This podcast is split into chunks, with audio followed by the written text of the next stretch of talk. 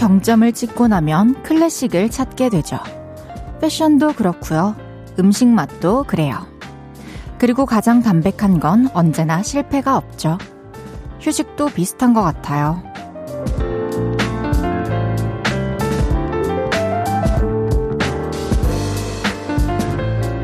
너무 뻔한데 뭐 특별한 건 없을까?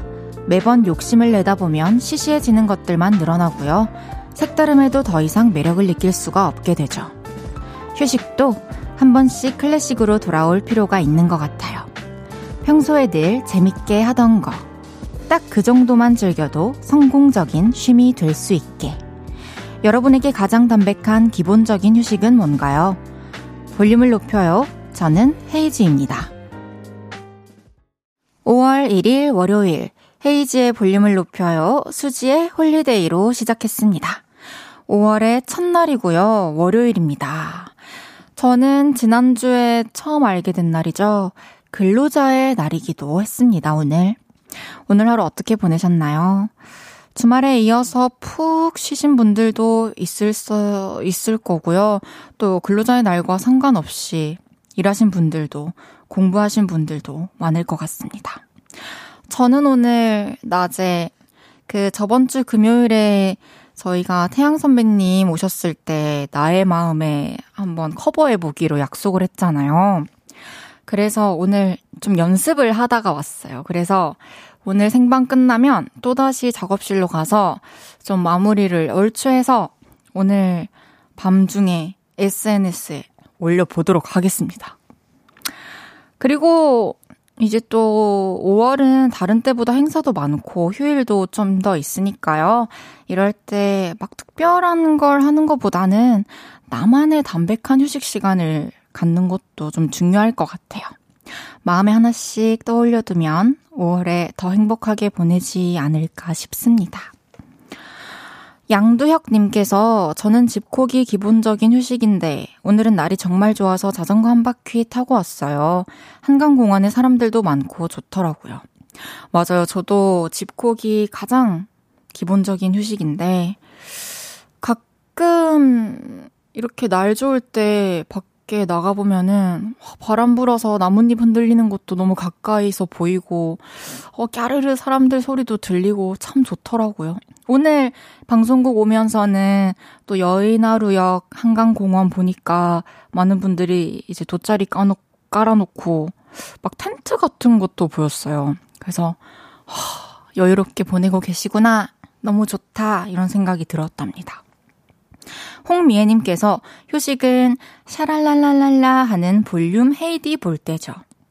우와, 진짜 이 8시쯤에 여러분들이 이제 하루의 일과를 거의 끝내놓고 좀 휴식하시면서 들으실 수 있으면 전 너무 마음이 좋죠. 여행의 맛님께서 쉬고 싶을 땐 해야 할 일을 빨리 해놓고 침대에서 누워서 라디오 듣거나 엎드려서 너튜브도 보고 오직 침대 위 방이 혼자만의 아지트 같아요. 맞아요. 진짜 할 일을 싹 끝내 놓은 다음에 쉬어야 온전히 좀 휴식에 집중을 할 수 있는 것 같아요. 그것도 좀 내려놔야 하는데 우리들이 모두 갖고 살아가는 현대인의 어떤 그런, 그런 거 아닌가 싶습니다. 특징? 2182님께서 우리 집 11살 김도현 어린이의 최애 라디오예요. 좀 전에도 카운트다운까지 하며 기다리다가 듣기 시작했어요. 앞으로도 쭉 좋은 방송 부탁드려요. 우와, 카운트다운까지 같이 해주시는 거예요? 와, 너무너무 감사하네요. 그렇게까지 기다려주셔서. 제가 우리 도현이 먹으라고 치킨 보내드릴게요. 맛있게 먹고 앞으로도 방송 함께 즐겨주세요. 헤이지의 볼륨을 높여요. 사연과 신청곡 기다리고 있습니다. 오늘 하루 어땠는지 어디서 라디오 듣고 계신지 알려주세요. 샵8910 단문 50원 장문 100원 들고요. 인터넷 콩과 마이케이는 무료로 이용하실 수 있습니다. 그리고 볼륨을 높여요 홈페이지에 남겨주셔도 됩니다. 광고 듣고 올게요. 쉴 곳이 필요했죠. 내가 그곳이 돼줄게요. 사랑이 필요한가요? 그 사랑이 되어줄게요. 헤이지의 볼륨을 높여요.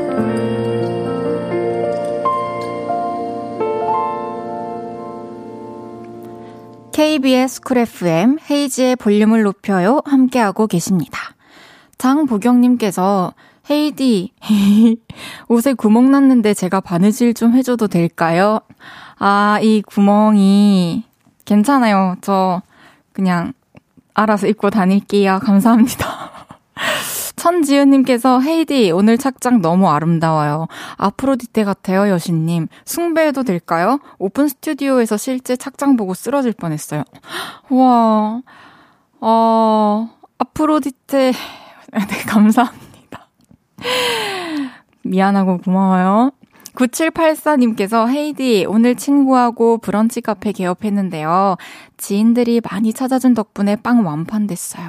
정신없는 하루였지만 10년 만에 일하는 거라 설레고 행복하네요. 열심히 해서 2호점 내는 게 목표입니다. 와, 너무 축하드립니다. 브런치 카페 개업하신 것도 너무 축하드리고, 또 빵 완판된 것도 첫날부터 너무 축하드리고, 와, 지금 이 브런치 카페 준비하시느라고 또 얼마나 고생을 하셨을 거예요. 너무너무 고생 많으셨고, 다시 한번 축하드립니다. 분명히 또 이제 5월 달에는 날도 계속 좋아지고, 약속도 많아지고, 사람들이. 그러다 보니까 장사 잘 될 겁니다. 5956님께서 오늘 사귄 지 40일 남짓된 남자친구랑 첫 여행하고 돌아오는 길이에요. 우와. 지금 저 내려다 주고 혼자 가고 있을 텐데요. 장시간 운전하느라 고생했다고 전해주세요. 사랑해요, 문성씨. 그래요. 좋은 여행 했다니 다행이네요. 와, 근데 40일 만에 여행. 진짜 믿음이 서로에게 빠른 시간 안에 생겼나봐요. 저는, 와, 누군가를 믿고 이렇게 멀리 같이 단둘이 떠난다는 게 진짜 신뢰가 많이 쌓여야 가능한데 깊이 사랑하고 계신가 봅니다. 장시간 운전한 너무 고생하셨고요. 아, 저 사귄 지 얼마나 됐을 때 가능하냐고요? 저는 한 3년 정도 봐야 되지 않나. 왜냐면 이제 저기 멀리 나 어디 외딴 데 내려놓고 가면 어떡해요? 어떤 사람인지 알 수 없으니까. 여행 안 가봤어요. 멀리는 이제 가봐야죠. 한준근님께서 헤이디님, 저는 학원 통학버스 기사입니다. 학원은 쉬지 않기 때문에 오후 2시부터 지금까지 아이들 태우고 다니다 이제 혼자 퇴근해요. 늘 늦은 저녁 먹는데 오늘은 근로자의 날이니 나를 위해 좀 더 맛있는 걸로 맥주 한 잔 곁들여 저녁 먹으려고요. 그쵸. 오늘 또 쉬지 않으신 분들이 꽤 많아요. 저도 오늘 이제 회사 가니까, 어, 작업하러 나와 계신 분들이 계시더라고요. 오늘 또 고생하셨으니까 맛있는 거 챙겨 드시고요. 좀 든든한 저녁 보내시길 바라겠습니다. 매일 이 시간 볼륨에서 모임을 갖습니다. 오늘도 모임의 테마를 알려드릴 건데요. 이건 나다 싶으시면 문자 주세요. 소개해드리고 선물 보내드릴게요. 오늘은 오 하셨던 분들 모여주세요. 정호가 한 골 넣어서 오 했습니다. 아들이 청소를 해놨길래 오 웬일이래 했네요. 이렇게 오 감탄하셨던 분 문자 주세요. 문자샵 8910 단문 50원 장문 100원 들고요. 인터넷 콩과 마이케이는 무료로 이용하실 수 있습니다. 노래 듣고 와서 소개할게요. 위너의 밀리언즈.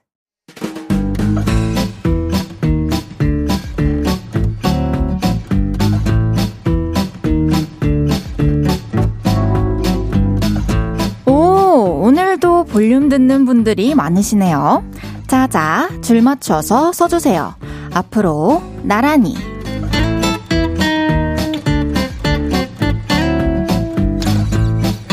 오늘은 오 하셨던 분들 모여달라고 했는데요. 무슨 일이 있었던 건지 사연 하나씩 소개해 볼게요.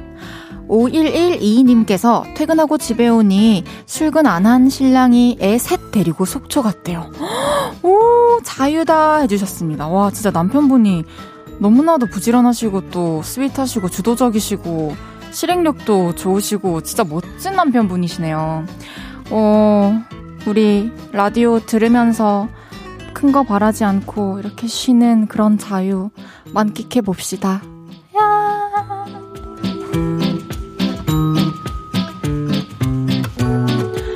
6391님께서 오늘 한국지리 시험 100점 맞아서 오 했습니다. 너무너무 잘했어요. 저도 고등학교 때 이기상 선생님의 강의를 들으며 한국 지리를 포기하지 않고 끝까지 어, 할 수 있었는데요. 너무 감사합니다. 잘하셨어요.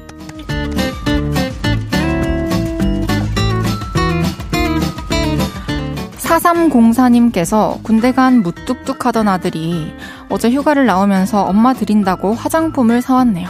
오, 이런 일이? 어, 진짜 무뚝뚝한 게 그냥 평소에 표현이 이제 쉽지 않았던 거지, 서툴었던 거지, 이렇게 늘 엄마를 생각하고 있을 거예요. 휴가 나와 있는 동안 행복한 시간 보내시길 바라겠습니다.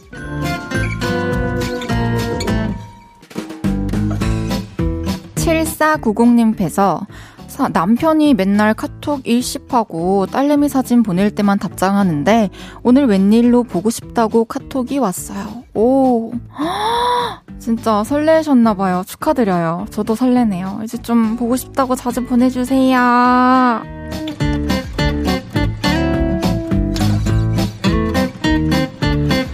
0601님께서 안마 커튼으로 바꿨더니 잠을 푹 잡니다.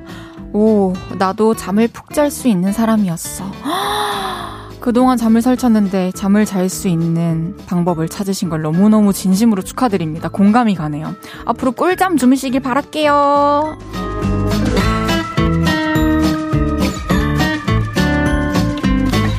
이외에도 한평 놀러 가서 한우 고기를 먹었는데 나도 모르게 오 감탄사가 터져 나왔다는 5월 향기님. 다이어트 한 지 한 달째라 몸무게 재봤더니, 오! 하나도 안 빠졌다는 127님. 갈비찜을 했는데 꽤 맛있어서, 오호, 나 요리 좀 하네? 하며 감탄하셨다는 8186님까지. 소개해드린 모든 분들께 오렌지 자몽 주스 보내드릴게요. 노래 한 곡 듣고 올게요.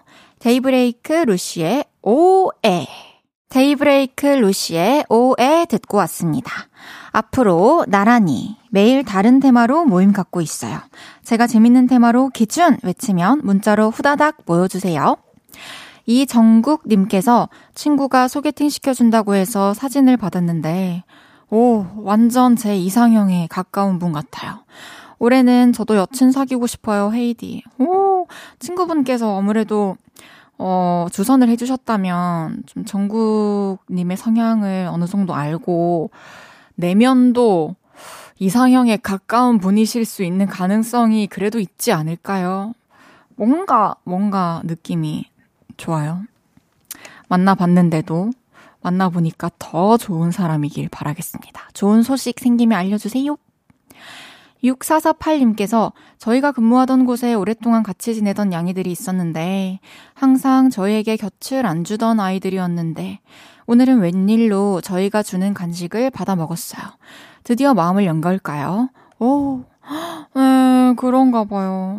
뭔가, 음, 너무 이해가 돼요. 제, 제가 이제 남자친구 웬만하면 여행을 멀리 안 가는 것처럼 고양이들도 다 알지 않을까요? 저 사람을 좀 더 지켜봐야 한다는 걸. 그래도 그 사랑이 전해져서 앞으로 또 간식을 줄 수 있어서 너무 다행이네요. 앞으로 많이 많이 예뻐해주고 챙겨주세요. 8373님께서 막내딸이 오전에 놀이공원을 갔어요. 다 놀았다고 데리러 올 수 있냐고 해서 지금 놀이공원 앞에서 중1 딸 기다리며 차 안에서 헤이지의 볼륨을 높여요 듣고 있습니다. 목소리가 예쁘시네요. 어머나, 안녕하세요. 감사합니다. 이야, 낮에 놀이공원 갔다가 오전에 지금까지 얼마나 재밌게 놀았을까요? 아주 꿀잠 자겠네요. 집까지 또 조심해서 잘 들어가시길 바라겠습니다. 7385님께서도 저번 주에 지원한 아르바이트 합격했다고 문자 보냈던 요를레이님이신데 오늘 첫 출근하고 퇴근하고 저보러 오픈 스튜디오 오셨대요. 어, 어, 아, 안녕하세요. 오늘 스트레스 확 풀다가 가신다고 하는데, 제가 10시까지 재밌게 수다 떨어드릴게요. 그럼, 광고 듣고 다시 입으로 돌아오겠습니다.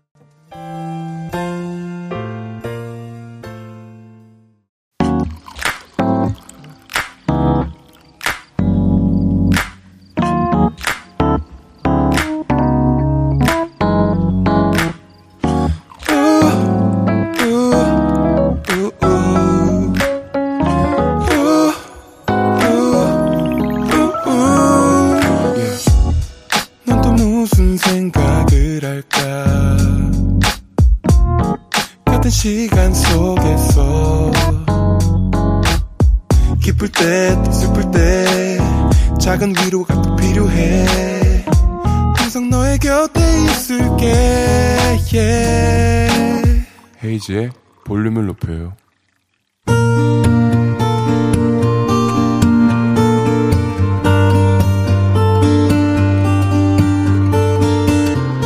다녀왔습니다.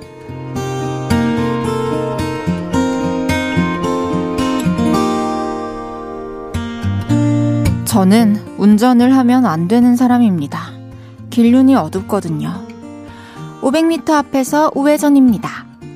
분명히 이 소리를 듣고 머릿속으로 500m 우회전, 500m 앞 우회전 이렇게 생각을 해도요. 어, 야 뭐야? 여기 아니잖아. 아, 제대로 가지를 못합니다. 방향에 대한 감각, 거리에 대한 감각 완전 최악이거든요. 야, 너는 길 찾기 앱 켜고 그냥 걸어 다녀. 차 갖고 다니면 온갖 길을 뺑뺑 돌겠어. 친구의 말에 완전 동의합니다. 근데요, 그것 또한 쉬운 일은 아닙니다. 얼마 전에 회사를 옮기게 됐는데요. 아, 우리 회사가 말이죠. 최근에 건물을 옮겼어요. 예, 그래서 아주 신식으로 지어져서 좀 어려워. 회사 안에서 길을 잃을 수도 있으니까 조심하세요. 출근 첫날 부장님께 이런 이야기를 들었을 때 솔직히 콧방귀를 꼈습니다. 뭐 얼마나 복잡하다고 회사 안에서 길을 잃겠냐고요. 근데요, 이렇습니다. 아, 저 아, 화장실이 어느 쪽에 있어요?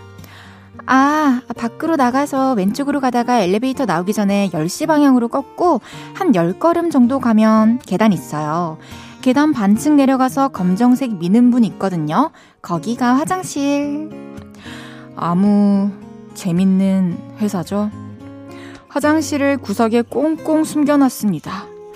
아무튼 정신을 똑바로 차리고 화장실 찾기에 성공을 했는데요. 다시 한번 가볼까요? 가뿐한 마음으로 화장실 밖으로 나왔는데, 난 누구? 여긴 어디? 어떻게 돌아가야 할지 감이 안 잡혔습니다. 그래도 일단 움직여보기 시작했는데요. 공포영화 같았어요. 계속 걸어도 계속 같은 자리.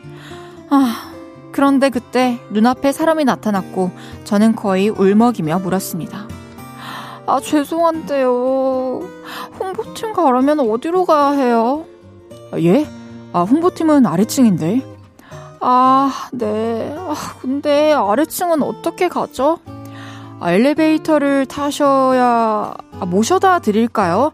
많이 헤매신 것 같은데. 네, 그래 주시면 너무 감사해요. 그분의 도움으로 화장실을 간 지 30분 만에 사무실에 돌아오게 됐습니다. 근데 재밌는 건요.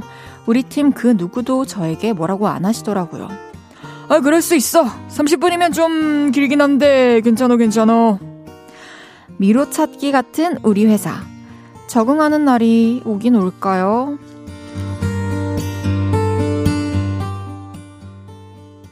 헤이즈의 볼륨을 높여요. 여러분의 하루를 만나보는 시간이죠. 다녀왔습니다에 이어서 들으신 곡은 아이유의 분홍신이었습니다. 다녀왔습니다. 오늘은 3659님의 사연이었는데요. 와, 회사 내부가 이 정도로 복잡할 수가 있다고요?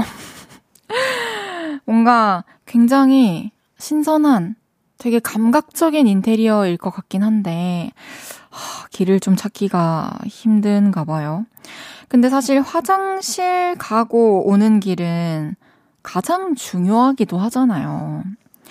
그래서 이 제가 생각했을 때 저라면 어떻게 할까 생각을 해봤는데 좀 가는 길을 화장실 가는 길을 그리고 화장실에서 우리 사무실로 다시 돌아오는 길을 좀 동영상으로 사람들 많이 안 지나다닐 때 좀 쫙 찍어 놓고 헷갈릴 때는 영상 속 나와 함께 발맞춰 걸어도 되지 않나 이런 생각을 해봤습니다. 그러다 보면은 또 자연스럽게 외워질 거예요. 3659님께는 제가 선물 보내드리겠습니다. 이하로님께서 화장실 어디 있는지 설명 들었는데 어렵긴 어렵네요. 그쵸? 저희가 같이 설명을 봤는데 쉽지 않네요. 지은님께서 와 회사가 얼마나 큰 거야? 좋은 회사인 갑네. 오래오래 붙어 있으세요. 그럴 수도 있겠네요. 송명근님께서 인간은 적응의 동물입니다. 화이팅. 그것도 맞죠. 분명히 한 일주일, 이주일 정도 왔다 갔다 하면은 뭐 익숙해질 거라고 저도 생각합니다. 이삭님께서 길 잃은 핑계로 잠깐의 탈출도 가능하겠네요.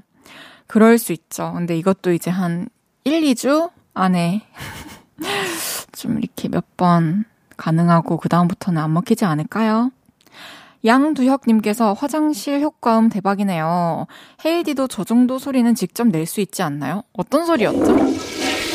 아, 꾸랑깡. 어때요? 어, 저기서 어떤, 아, 요를레이 분들이 오픈 스튜디오에서 지금 엄지척을 해주고 계십니다. 고마워요. 또 듣고 싶으면 얘기해주세요. 아, 이재영님께서 KBS도 내부가 꽤 복잡하던데, 그렇지 않나요? 어떻게 아시죠, 이재영님? 맞아요. 정말 이 안에서, 어, 늘 가던 부스 말고 다른 부스를 찾으려면은 진짜로 어렵더라고요. 다녀왔습니다. 하루 일과를 마치고 돌아온 여러분의 이야기 풀어놔주세요. 볼륨을 높여요 홈페이지에 남겨주셔도 좋고요. 지금 바로 문자로 주셔도 됩니다. 문자 샵 8910 단문 50원 장문 100원 들고요. 인터넷 콩과 마이케이는 무료로 이용하실 수 있습니다. 노래 듣고 올게요. 로꼬 펀치의 Say Yes. 로꼬 펀치의 Say Yes 듣고 왔고요. KBS 쿨 FM 헤이즈의 볼륨을 높여요. 5월의 첫날 생방송 보이는 라디오로 함께하고 계십니다. 이강재님께서 정답! 천둥소리! 해주셨어요. 아까 저의 화장실 소리를 듣고 이강재님께서 또 재밌는 문자 보내주셨는데 자리에서 털실을 묶어두고 출발한다. 돌아올 때 털실을 다시 감으면서 돌아온다. 오, 이거 너무 제가 읽으면서 아까 웃었어요. 피식. 진짜 이렇게 할 수 있다면 인정이죠. 김선태님께서 사연자분, 헨젤과 그레텔처럼 갈 때마다 빵 조각 부리시고 가는 건 어때요? 동영상 찍는 것보다 확실하지 않나요? 아, 그, 참, 부스러기 그거 어떻게 또 처리하죠? 1877님께서 40대 아저씨들 둘이 바닷가에서 캠핑하면서 아무것도 안 하고 듣고 있네요. 파도 소리 들으면서 평화롭고 좋네요.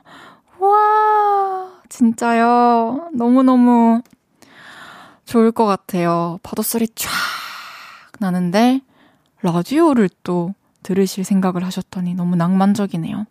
두 분 평화로운 밤 시간 되시길 바라겠습니다. 김대성님께서 에, 누나가 그 뭐냐 되게 유명하다는 목걸이 스마일 모양 목걸이를 갖고 싶다고 했다. 석 달 동안 돈 모아서 사줬다. 엄청 좋아하네. 생일 축하 누나. 대성씨. 와, 진짜, 한 사람의 사연에서 이렇게 몇 살일까, 뭐, 어, 뭐, 뭐, 어떤 사람일까 되게 궁금해지는 사연은 또 처음이네요. 대성씨는 몇 살일까요? 너무 시크한 동생이네요. 시크하지만 또 누나가 원하는 목걸이를 세 달 동안 또 돈 모아서 사주는 스윗함. 너무 잘하셨어요. 앞으로도 누나 옆에서 많이 든든하게 힘이 되어주세요. 김시연님께서 언니 제가 따뜻해지면 짝사랑 다시 이어가는 스타일인데 언니 노래 Love is 홀로 듣다가 너무 공감돼서 밤에 약간 울었어요. 공감 300%. 8년째 좋아하는 친구인데 가끔 DM 하는 게 끝이라 힘드네요. 에? 아, 따뜻, 그럼 추울 때는 짝사랑을 쉬었다가 따뜻해지면 짝사랑을 하는 건가요? 왜, 왜, 왜? 쉴 수 있다면 그때 멈추면 안 되나요? 8년 동안 이렇게 혼자 아파하고 밤에 울고 이러는 거는 제가 마음이 너무 아픈데요. 이렇게 그 사람에게 마음을 좀 표현을 하고, 뭐, 어떤 피드백을 받아보는 것도 나쁘지 않을 것 같아요. 언제까지 이렇게 혼자 마음만 썩히고 있을 거예요, 혼자. 알겠죠?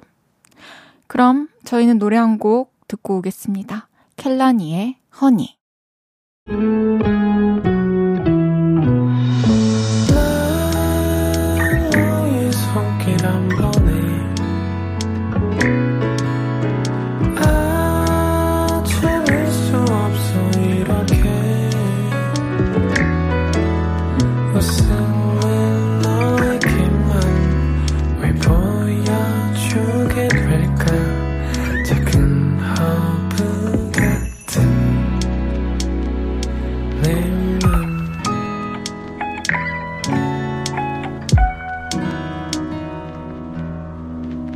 헤이즈의 볼륨을 높여요.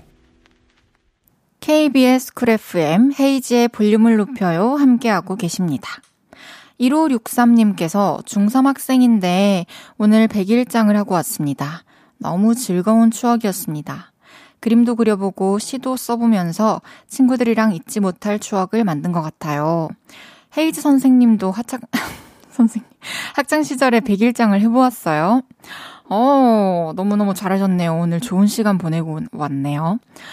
저는 100일장 안 나가본 것 같아요. 뭐, 기억이 없어요. 사실 막 글 써서 어딘가, 네, 없는 것 같네요. 대단하네요. 이런 게 이제 진짜 또 도전이기도 하잖아요. 이런 거 하나하나 이렇게 쌓아가는 게 저는 또 큰 의미가 있다고 생각해요. 친구들이랑 또 좋은 추억을 만든 것도 의미가 있지만 오늘 너무 잘했습니다. 잠시 후 3, 4부 왔어요. 신곡 그대라는 바다로 돌아온 가수 박정현 씨가 오십니다. 오늘 라이브로 노래도 불러주신다고 하니까요. 기대 많이 해주세요. 콩 접속하셔서 보이는 라디오로 함께 해주세요. 잔나비의 주저하는 연인들을 위해 듣고 3부에 만나요.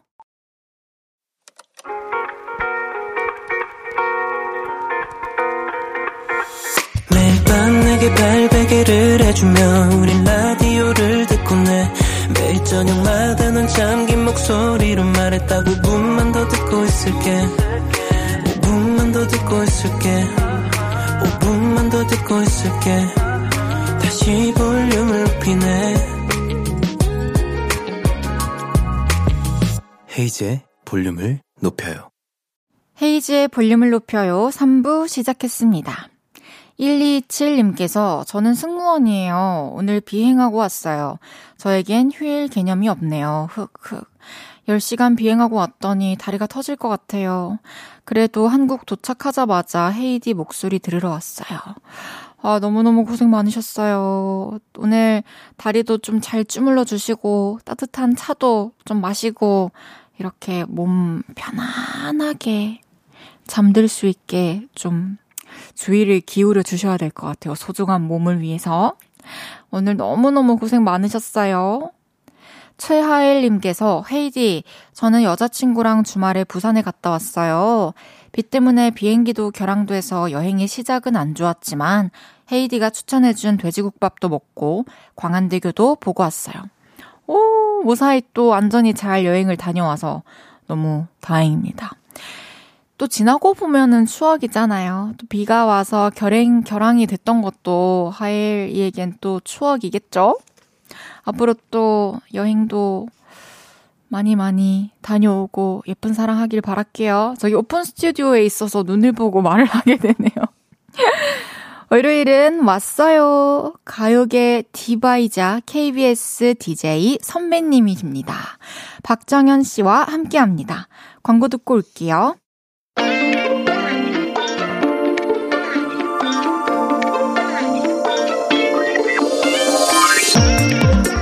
진아는 국민 여동생, 수지는 국민 첫사랑, 그리고 오늘 신곡을 발표하신 이분은 25년째 국민요정으로 불리고 계십니다.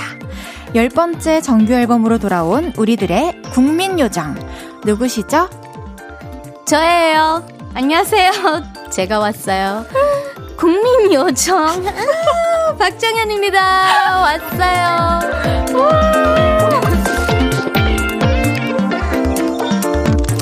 너무너무 영광스러운 순간입니다. 가수 박정현 씨가 왔어요. 어서 오세요. 네, 안녕하세요. 아니 이렇게 뵙게 되어서 네. 너무너무 영광입니다. 어, 아유, 무슨 영광이에요. 와주셔서 너무 감사합니다. 아니에요. 아니 국민 요정 수식어를 네. 계속 쭉 들어오셔도 좀 쑥스러우신 건가요? 네. 음~ 아주 들을 때마다 그래도 뭐 그렇군요. 너무 감사드려요. 아, 예쁜 그런 별명을 그럼요. 찰떡입니다. 아, 감사합니다. 헤이지의 볼륨을 높여요 첫 출연이신데요. 네. 우리 볼륨 가족들 향해서 네. 저기 정면에 보라 카메라 보시고 여기요? 네. 네. 안녕하세요. 아, 조금 더 위에 흰색 어, 카메라. 어, 네, 네, 맞습니다. 어, 카메라 많아가지고. 네. 요정의 인사 다시 한번 부탁드려도 될까요? 네, 볼륨 가족 여러분 안녕하세요. 저 왔어요. 박정입니다. 감사합니다. 네. 8121님께서 오늘 스튜디오 노래하는 요정들의 회합이군요. 아니, 제, 제가 그 들에 속할 수 있어서 너무 감사합니다. 어, 진짜 요정 같으세요. 아닙니다. 네. 김태우님께서 R&B 여신과 음색 여신, 감성 장인과의 만남 기대됩니다. 와, 아, 좋은 표현입니다. 감사합니다. 너무 네. 좋습니다. 제가 앞서서 국민요정이라고 소개를 해드렸었는데요. 네. 큐티 뽀짝 박정현 네. 님께서 언니 국민요정이 좋아요, 국민 디바가 좋아요, 아니면 가요계의 여왕이 좋아요. 딱 하나만 고른다면 해주셨습니다. 아 굳이 고르 굳이, 굳이 고르자면 굳이 고른다면요. 네. 아 일단 제 나이의 요정이라고 불러주시는 게 너무 감사한 일이니까요. 네. 그냥 이대로 갈게요. 너무 좋습니다. 국민요정 박정현 네. 선배님. 네. 요를레 히티님께서 네. 저는 네. 헤이디 팬인데요. 정현님 사진을 보는데 언뜻 우리 헤이디가 보이더라고요. 두 분 살짝 닮은 느낌이 있어요. 볼에 있는 점도 닮았어요. 아. 어때요? 서로 한번 바라보세요. 안녕하세요. 우리 한번 카메라에. 그럴까요? 아, 선배님 너무 아름다우셔서. 아니, 아니. 저는 글쎄. 물러나겠습니다. 네. 그리고 비슷한 아, 네. 어떤가요, 여러분? 어, 굳이 따지자면 비슷하고 할 수 있어요. 그렇지 않아요? 맞아요. 이게 눈매나 네, 그쵸, 그쵸. 이렇게 웃을 때. 네. 아, 닮았는데요? 네. 좋네요. 이렇게 닮아가는 걸로. 네. 박정현님께서 오신다고 네. 하니까 네. 박정현의 One Fine Day 팬분들께서 또 볼륨 SNS에 많이 와주셨어요. 아, 많이 들어, 어, 네, 들어왔네요. 네. 지금 저도 보입니다. 어, 리나 언니 사랑해님께서 네. 늘 영어로만 말하던 리나 언니를 네. 쿨FM에서 만나게 되다니 너무 설레요. 쿨FM에서도 언니의 영어 폼나게 한번 들려줘요. 라고 해주셨는데. 아, 볼륨에서? 어, KBS 월드 라디오에서는 이제 영어로만 진행을 하시는 거죠? 네, 맞습니다. 네. 네. 그러면은 거기서는 어떤 톤으로 하시는지 한번 인사 인사로. 어, 네, 오후 프로그램이기 때문에 네. 저는 보통 인사할 때 Uh, this is Lena Park, and welcome to KBS World Radio. This is One Fine Day. Oh, One Fine Day. 네. 이렇게요? 어, 너무 살랑살랑해요. 네. 그러면 네. 혹시 저희 네. 해외 청취자분들께 음, 네. 헤이즈의 볼륨을 높여요. 많이 사랑해 주세요. 아, 이렇게 네. 한마디만 해주시면. 아, 네, 그럼요. Um, to all the overseas listeners listening to Cool FM KBS, we hope you give a lot of love to Haze's Turn Up the Volume. 볼륨을 높여요. 많이 사랑해 주세요. 와. Give her lots of love. 오, 감사합니다. 네. 너무 고운 목소리예요. 말씀하시는 것도 너무 예쁘시고. 감사합니다. 어, 새 앨범 얘기를 이제 나눠봐야 하는데요. 네. 그 전에 올해가 데뷔 25주년이시라고요. 네, 맞아요. 와, 너무너무 축하드립니다. 감사합니다. 98년도에 또. 데뷔를 하셨는데, 네. 데뷔 무대가 혹시 기억나시나요? 어, 좀, 그게요. 여러 가지의 데뷔 무대가 있어요. 뭐 아. 뭐 음방의 첫 무대, 아, 네. 그냥 TV의 첫 무대, 라디오의 음. 첫 그런 출연 이런 것들이 조금 있어가지고요. 뭐가 딱히 첫 무대인지 아. 이렇게 뽑힐 수 없겠더라고요. 그럴 수 있을 근데, 것 같아요. 아, 모든 그 첫 무대들이 정말 긴장하는 거 정말 아직도 되게 생생하고요. 어, 네. 그랬을 것 같아요. 네. 넘정님께서 네. 2023년의 박정현은 98년도에 박정현에게 어떤 점이 부럽고 또 어떤 잔소리를 해주고 싶으세요? 아, 부러운 점은 아무래도 그 22살의 목소리가 굉장히 고음이 많이 올라가는 목소리가 아~ 있었는데요. 그 고음들이 곧바로 없어지더라고요. 아, 정말요? 이제 활동도 막 시작하고 이렇게 띄엄띄엄 노래 이제 그냥 아마추어 음악 활동했을 때 띄엄띄엄 했다면 네. 데뷔하고 나서 정말 끊임없이 그쵸. 이제 단독 콘서트까지 계속 하니까 성대에 무리가 그 너무 가니까 성대가 무리가 가더라고요. 그래서 고음들이 아직 그래도 응원에 남아 있으니까 저도 들을 때마다 되게 반갑기도 하고요. 어, 근데 네. 지금 내주세요 하면 뭐 어쩔 수 없이 불가능한 일이 돼가지고요. 그거 와. 하나만 진짜 그거 하나만 음, 부럽네요. 부럽고 또 고마운 그때 또 고맙기도 하고요. 녹음이라도 할 수 있어서 그 어. 그 목소리를. 그러면 어떤 잔소리를 해주고 싶으세요? 일단 성대를 더잘 아, 성대를 좀 잘 관리해라. 관리하고요. 그리고 아 어, 제일 얘기하고 싶었던 거는 피아노와 연습을 조금 지금 꾸준히 포기하지 말고 해라 아, 하라고 아, 말을 하고 싶어요. 그 동안에는 그냥 무대 서는 거에 훨씬 아. 더 몰입을 해가지고요. 뭐 이게 작업하는 것과 이런 네. 것들 진짜 제가 만질 수 있는 기계는 다 이제 98년도 어. 거밖에요. 이제 구매할 수 없는 정말 구 그런 진짜 클래식 프로그램들 너무 클래식이어가지고요. 음. 그래서 제가 그 동안에 조금씩 조금씩 네. 이렇게 연습을 할 거 그랬다라는 지금 후회하는 점, 네, 그때 박정현에게 제일 잔소리하고 싶어요. 아, 알겠습니다. 종성아님께서 네. 250주년까지도 활동해주세요. 예! 요정은 수명이 길어서 가능해요. 네, 그렇다고 합니다. 신미애님께서 어머머머 아마 20년 전쯤 이소라 프로포즈 방청 가서 처음 박정현 씨 오, 봤던 기억이 나요. 폭발적인 고음이 무지 인상적이었던 것 같아요. 갑자기 그때 생각하니 파릇파릇 청춘 시절이 그립네요. 해주셨습니다. 어, 네, 우리 그래서 같이 이렇게 또 세월 보내게 그러니까요. 되네요. 네네.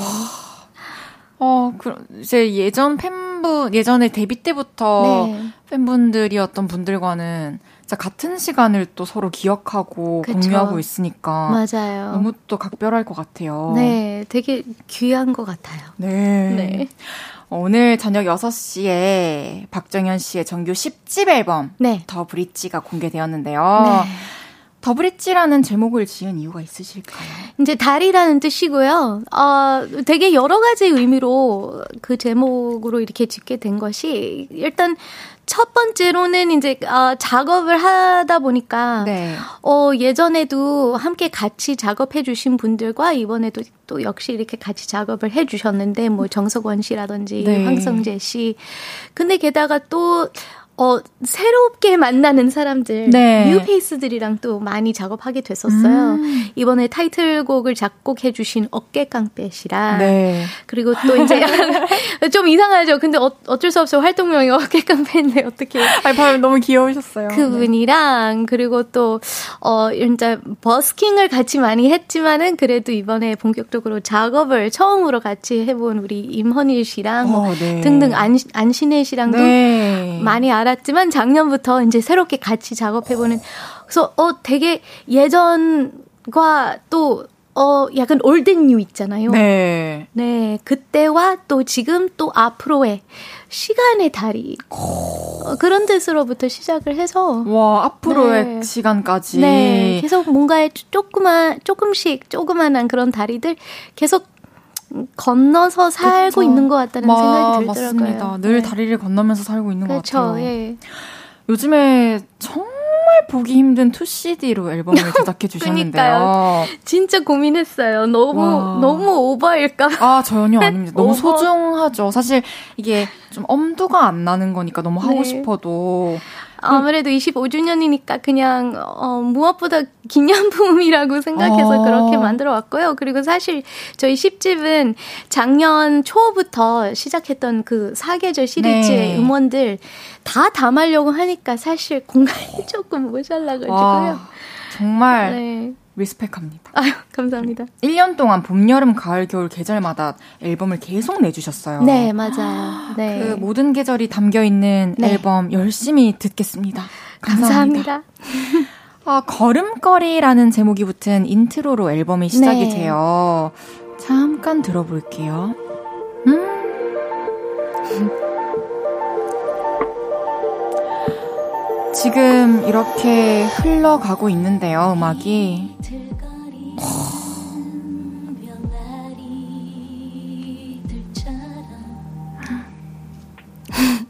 아, 듣고 계시는 모습이 너무 예뻐가지고요. 어, 시선이. 감사합니다. 딴 데 안 가요. 아니, 뮤지컬, The Bridge라는 뮤지컬의 첫 넘버 같은 그런 느낌입니다. 네, 이 앨범을 열려, 열어주는 네, 그런 짤막한 intro의 노래인데요. 이 곡가 이제 제가 작곡하고 작사, 작사한 건데, 네, 바로 이 노래가 이제 임, 임헌일 씨랑 같이 이렇게 작업을 했었고요. 그러면 어... 이 곡의 제목이 걸음걸이가 된 네. 이유가 있을까요? 어, 요즘 제가 좀 여러 가지 앨범을 들으면서 좀 영감을 받고 싶었었어요. 네. 좀 욕심을 내서 작곡도 많이 하고. 근데 정말 실패했어요. 어, 곡이 네. 잘안 나오더라고요. 음. 근데 앨범 들어보니까 인트로 같은 거 되게 많이 있잖아요. 네네, 네, 맞습니다. 근데 요즘 막 들으면서 뭔가 굉장히 flexing 하면서 막, 어, 요, 뭐, 저 십집이에요.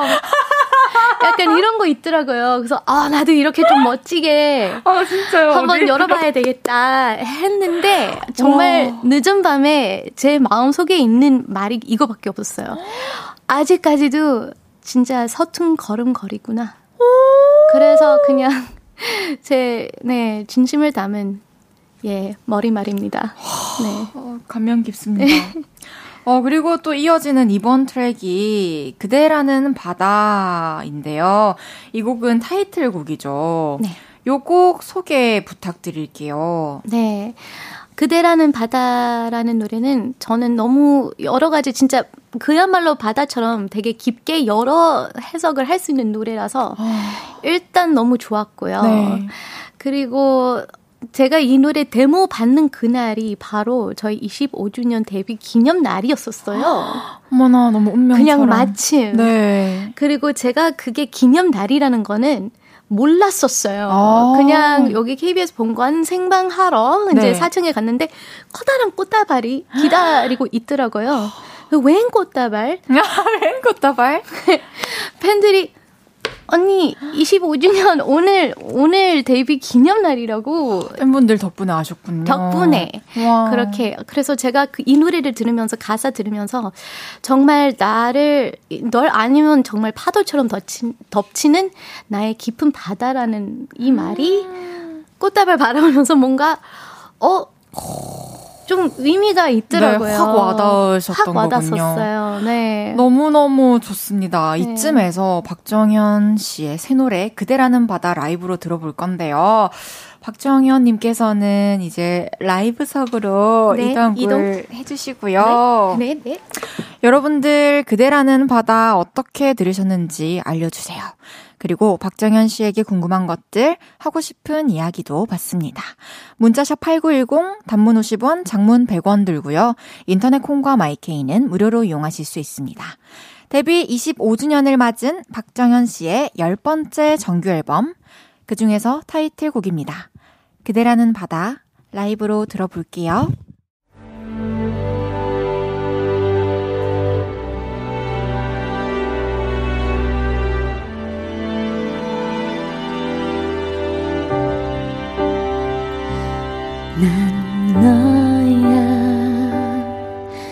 네가 무슨 말을 해도 내게서 멀어질 수 없는 걸 널 안으면 파도처럼 날 덮치는 그대라는 기분 바다 그대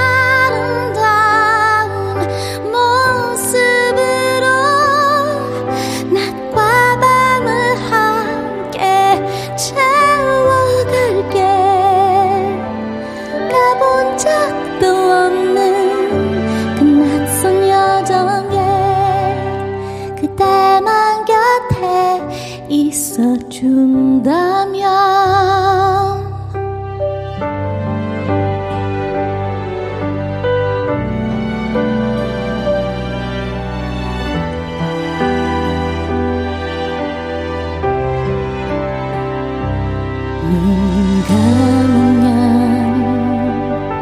물감이 번져가듯 모든 날이 또렷해지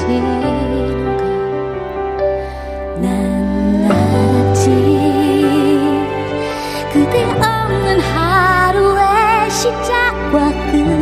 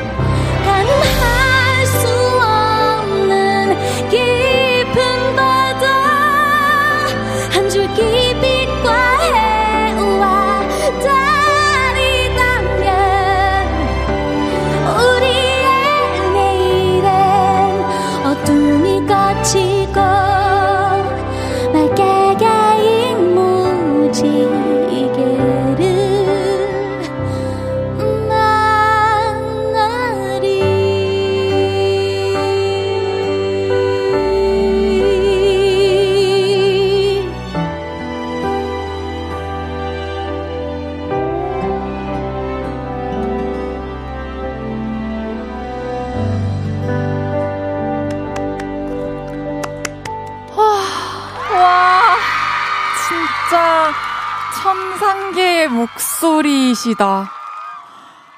박정현의 그대라는 바다 라이브로 듣고 왔습니다.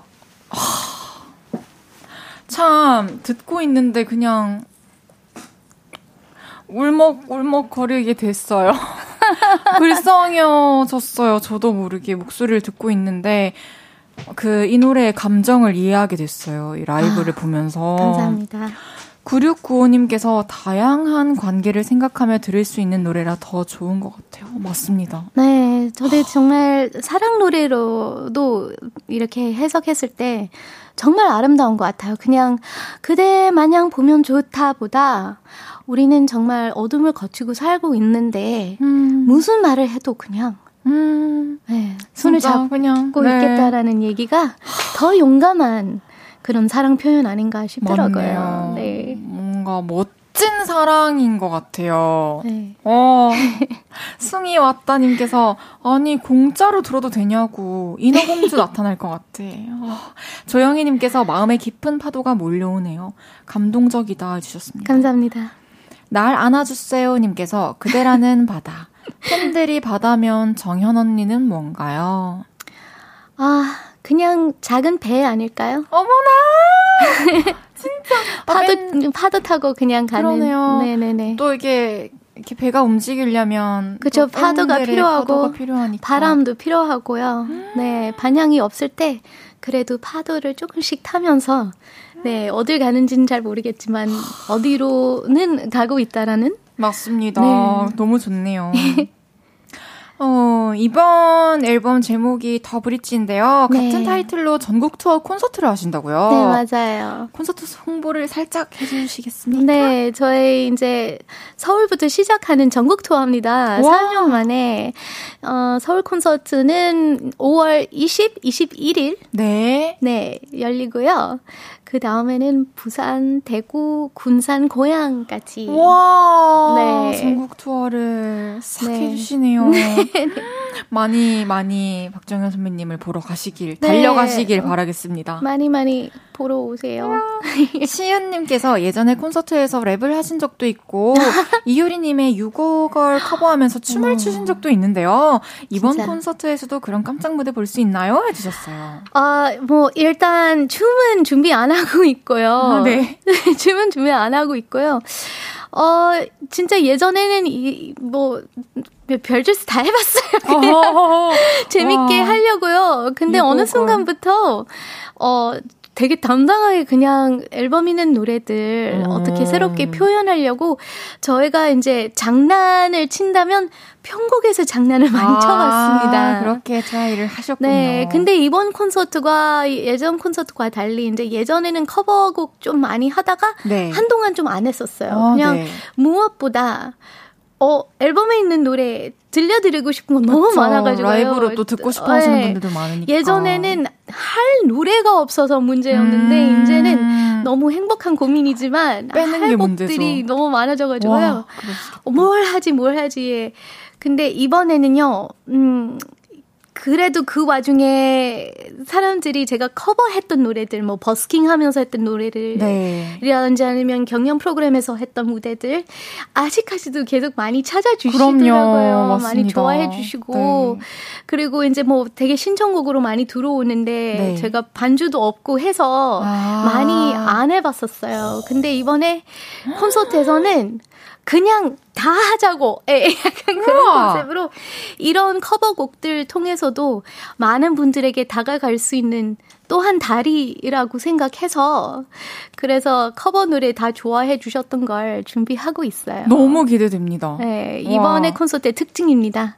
알겠습니다. 네, 바로 유튜브에서 듣고 싶었던 그 노래, 그 노래 다 해드릴 거예요. 그러니까요. 이제 그런 곡들은 사실 다른 네. 이제 공연이나 이런 데서 또 부르기에는 또 시간도 제한이 있고 하니까. 그쵸, 그쵸. 네. 윤미님께서 전국 콘서트 준비 중이시잖아요. 콘서트. 네. 혹시 제주도에서 공연해 주실 계획은 없나요? 아니면 놀러라도 오세요. 같은 땅에라도 있고 싶은 아, 팬분의 마음. 그냥 놀러라도. 어, 저는 정말 제주도에서 이제 4년 전에도 전국 투어 제주도에서 마무리하게 됐었어요. 근데 오. 진짜 너무 아름다운 곳에서 마무리하니까 너무 좋아가지고요. 이번에도 그렇게 계획하려고 하다가 네. 좀잘 안 됐어요. 근데 이번에는 정말 일하러 가는 것보다 네. 정말 놀러 가고 싶어요. 꼭 콘서트 끝나시고 네, 꼭. 한 번도 놀러 가본 적이 없어요. 제주도요? 네, 그냥 일 때문에 막 무대하러만. 아. 네, 그래서 거기 정말 좀, 어, 막 콘서트 끝나고 네. 작은 휴가로 제주도 갈 수 있으면 한번 꼭, 꼭, 가볼게요. 꼭 다녀오시길 네. 바라겠습니다. 바다도 쫙 드넓은 바다도 많이. 보시고요. 네. 그럼 저희는 4부에서 박정현님과 다시 돌아오겠습니다. 저녁 8시가 되면 헤이즈 볼륨을 높여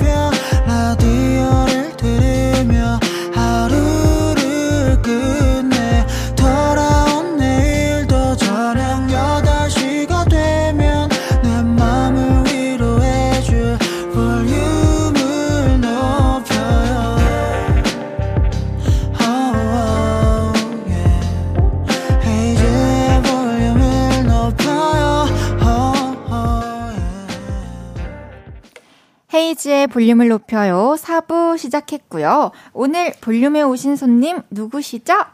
데뷔 25주년을 맞은 가요계의 국민 요정. 저 박정현님 볼륨에 왔어요. 정말, 정말 어글거려요. 국민 요정 이렇게 해주셨어요. 구수하게. 어, 좀 이제 앨범에 담겨 있는 음악들 이야기를 더 나눠보려고 하는데요. 네, 감사합니다. 어, 이게 곡들이 총 17트랙이 우선 있고요. 네. 인트로와 타이틀곡 포함해서 다섯 곡이 신곡인데 네. 먼저 I'm a Fly라는 곡을 들어보겠습니다. Take me to a higher,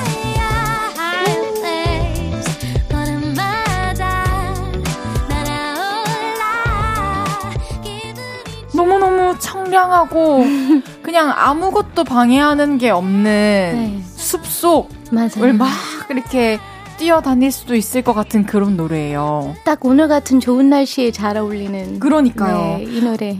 뭔가 아침 모닝콜로도 되게 잘 어울릴 것 같아요. 어, 얘가 아침에 일어나는부터, 일어났을 때부터 하루를 시작하는 그런 가사부터 시작을 해가지고요. 네, 작곡가는 바로 바브레츠의 네. 안신혜 씨. 맞습니다. 저도 네. 안신혜 씨와 또 친분이 있고 같이 네. 작업도 했었는데 네, 네, 네. 저는 안신혜 씨와 작업할 때 제주도에 가서 녹음하고 했었거든요. 아, 선배님도 너무 좋았을까요? 선배님은 아예 못 가셨나요? 신혜 씨는 올라와? 주셨어요. 올라와 주셨고요. 그랬군요. 예. 서울로. 네, 아, 다음번에는 제가 가야 되겠습니다. 그 저도 그때 꼭 그렇게 안 했어도 됐지만 그쵸. 왜냐면 안신혜 씨가 서울 자주 오니까. 오시니까. 근데 뭔가 그 김에 좀 그쵸? 이렇게 여행을 했던 것 같아요. 어, 너무, 아, 좋은 경험이었을 네, 것 같아요. 맞습니다. 네. 혼자만의 시간을 또 온전히 가졌고. 그러게요. 네, 신혜 씨도 워낙 재밌고 맞습니다. 너무 좋아가지고요. 최언니 박정현님께서 아머플라이 녹음할 때 눈앞에 어떤 풍경을 그리면서 부르셨나요?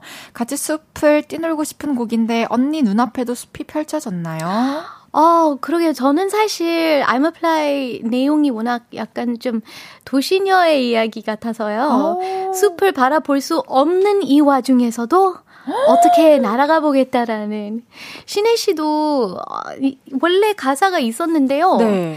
어, 저는 그 가사 쓰신 대로 하고 싶었었어요. 근데 신혜 씨가, 아, 아니에요. 그냥 언니에 맞춰서 다시 쓸 거라고. 우와. 그래서 저와 정말 서로 엄청 어색해 하면서 인터뷰를 하시겠다고 신혜 씨가. 그래서 저한테 전화가 와가지고, 네, 언니, 아침 일어날 때 뭐가, 뭘 좀 하세요. 뭐, 오. 여기서부터 대화를 쫙 하고 30분의 그런 인터뷰를 진지하게 하셨더라고요. 그거 가지고 정말 며칠 뒤에 네. 싹다 저에 맞춰 제가 소름 끼쳤어요. 진짜 막막 커피 가는 그런 이야기부터 해서 너무 저에 맞춰가지고요. 아 그야말로 제 이야기로 진짜 꾸며 주셔가지고 일기 같은 그런 곡이네요. 너무 너무 고마웠어요. 음. 네. 이어서 또 다음 곡 바로 들어보겠습니다. 창가에 기대어 잠이 든 그대 품에 머물고 싶어라 5번 트랙에 실린 그대 품에 머물고 싶어라 라는 곡인데요.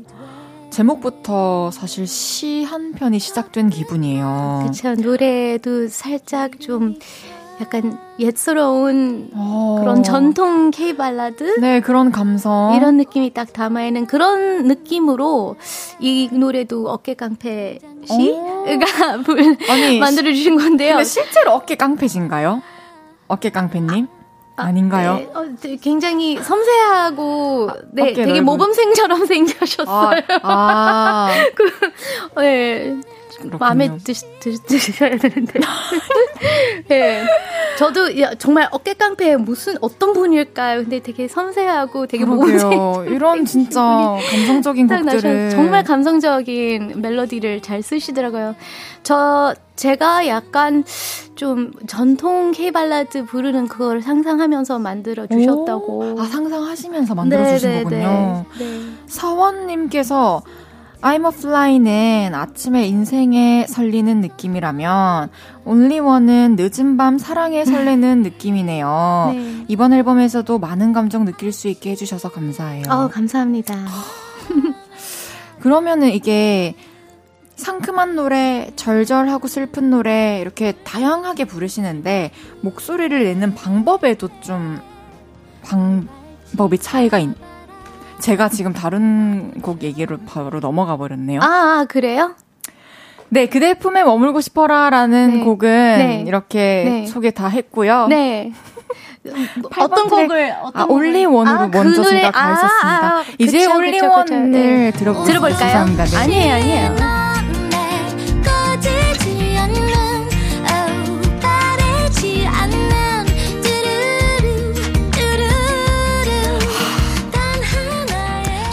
맞습니다. 이 곡이 이제 완전히 상큼한 상큼. 그런 곡이고요. 네.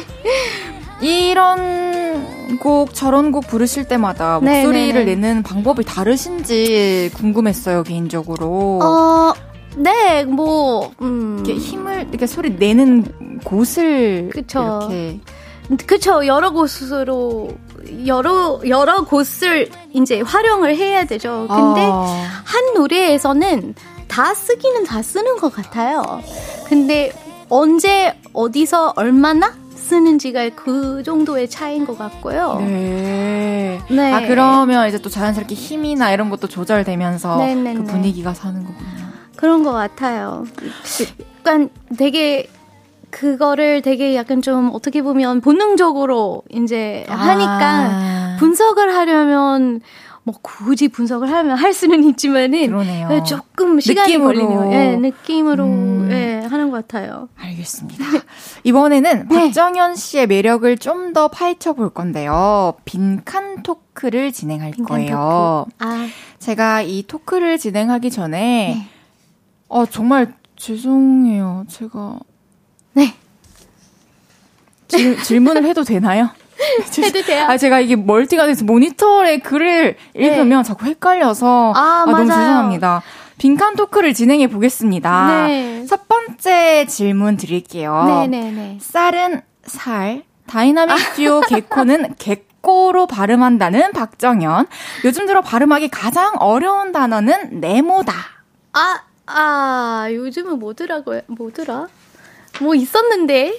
모르겠어요. 아, 이거는 그럼 이따가 다시 생각해보죠. 개코 아니요, 개코. 개코? 영어로는 개코예요. 개꼬이요? 개코. 아, 알겠습니다. 개 코. 예.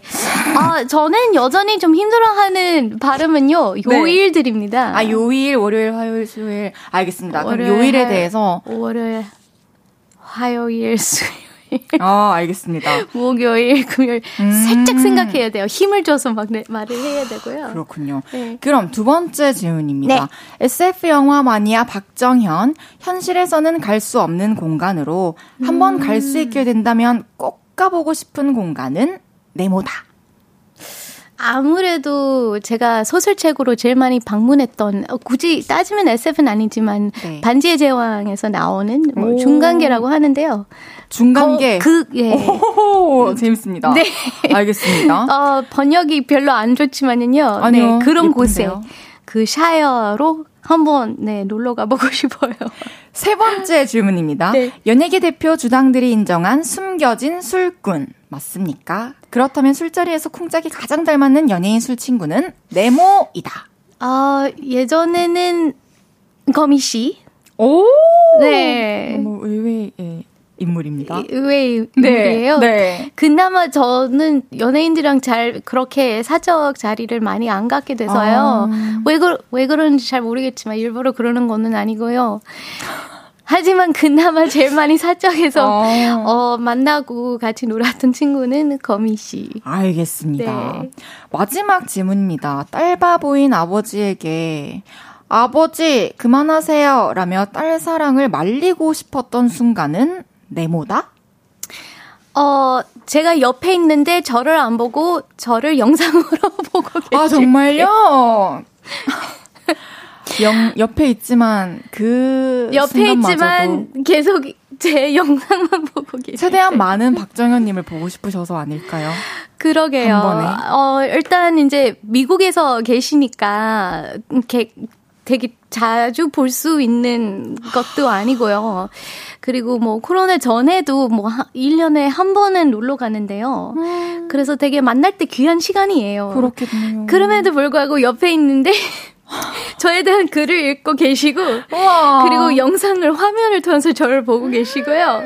모든 감각을 네, 어, 그래서 저는 저를 그 네모난 화면 간으로만 보지 아, 마시고 실제로. 저와 실제로 라이브로 이렇게 네, 저- 제가 노래하고 있을 때도 저희 아버님은 앞에서 찍고 계세요. 정말요? 그래서 와 앞에 계시는데도 그래도 네모난 화면을 통해서 저를 보고 계실 때 근데 또 조금 있어서요. 음. 아 근데 뭐 그 마음도 정말 너무 그쵸. 네, 사랑스러운 마음이신 또건 찍고 저도 싶으신 알지만은 거는 또 멀리 떨어져 담고 계시니까. 싶으셔가지고요. 맞아요. 언제든지 네, 볼수안 있게. 까먹고 이제 간직하려고 그렇게 하시는 거 저도 알겠는데요.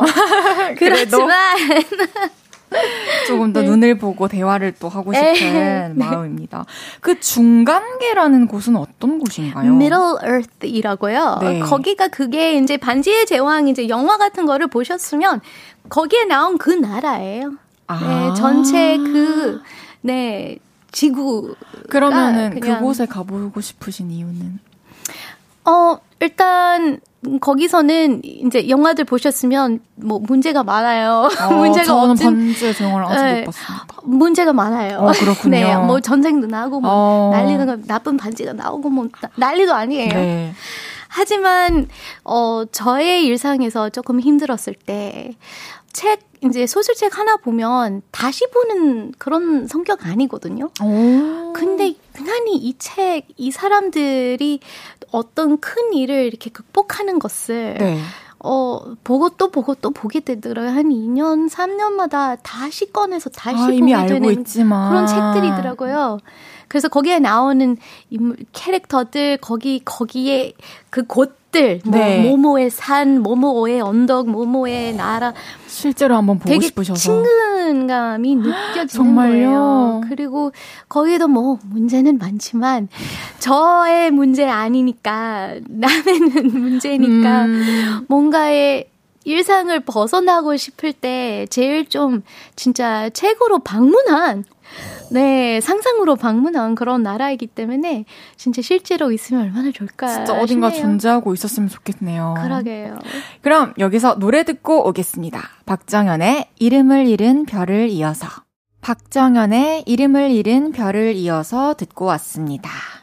김명아님께서 크리스마스 선물 미리 받는 기분이에요. 어, 정말 정말 감사해요. 황홀한 목소리 영원히 사랑해요. 정연 언니. 감사합니다.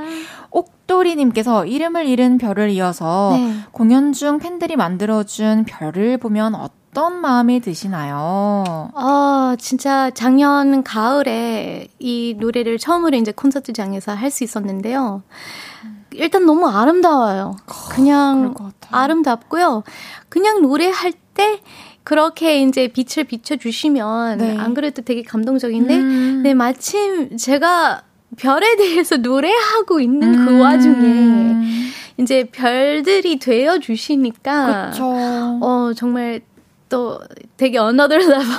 같은 뭐지 이거 막 약간 노래를 제가 너무 사진 찍고 싶어서 아. 막 손가락이 간지러울 정도. 그럴 때 이제 뒤에서 또 스태프분들이 좀 찍어 주시나요? 네, 네, 몇장 받을 수 있었어요. 네, 받을 수 있었어요. 아니 이렇게 음악을 들으면서 또 팬분들께서 네, 그 곡에 따라 그런 이벤트를 해주신다는 것 자체가 너무 감동인 것 같아요. 그렇죠. 좀 너무 부지런하게 또 그렇게 그러니까요. 준비를 해주시니까 뭔가에 그냥 공연 보러 왔으니까 뭘 해주세요 아니고 함께 한다라는 것 음. 이게 이제 서로 통하는 것 같아서요. 네. 참 좋은 것 같아요. 맞습니다. 네.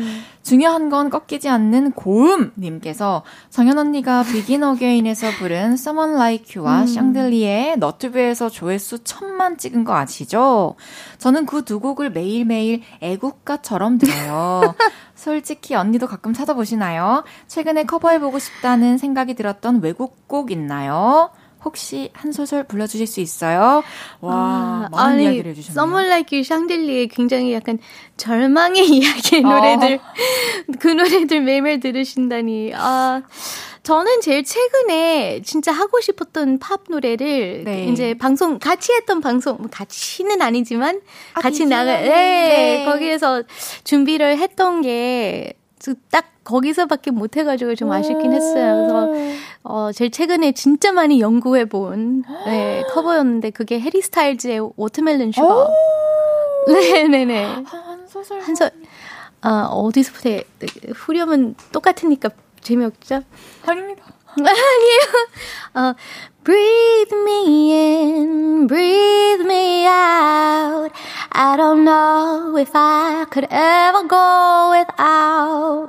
I'm just thinking out loud. I don't know if I could ever go without watermelon sugar.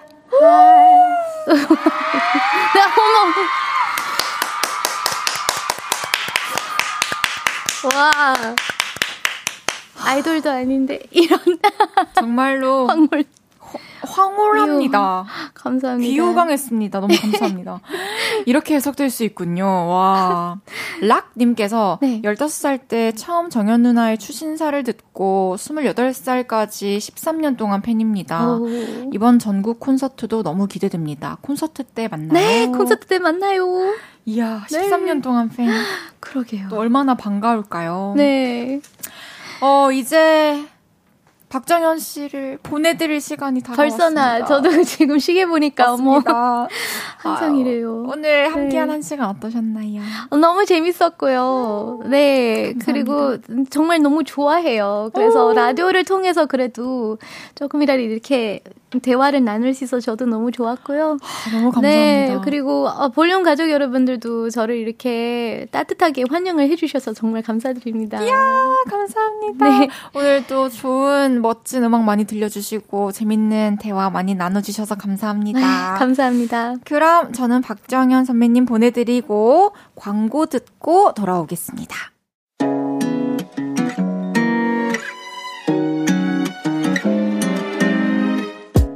헤이지의 볼륨을 높여요에서 준비한 선물입니다. 사무용 가구 수컴퍼니에서 통풍이 되는 체이드 의자.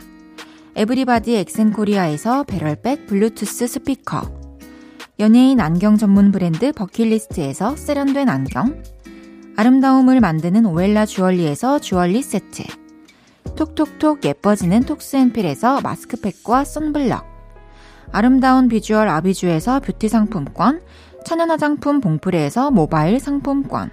아름다움을 만드는 우신 화장품에서 엔드뷰티 온라인 상품권. 비만 하나만 365MC에서 허파고리 레깅스. 하남 동래북국에서 밀키트 보교리 3종 세트. 160년 전통의 마루코메에서 콩고기와 미소 된장 세트. 반려동물 영양제 38.5에서 고양이 면역 영양제 초유 한 스푼을 드립니다.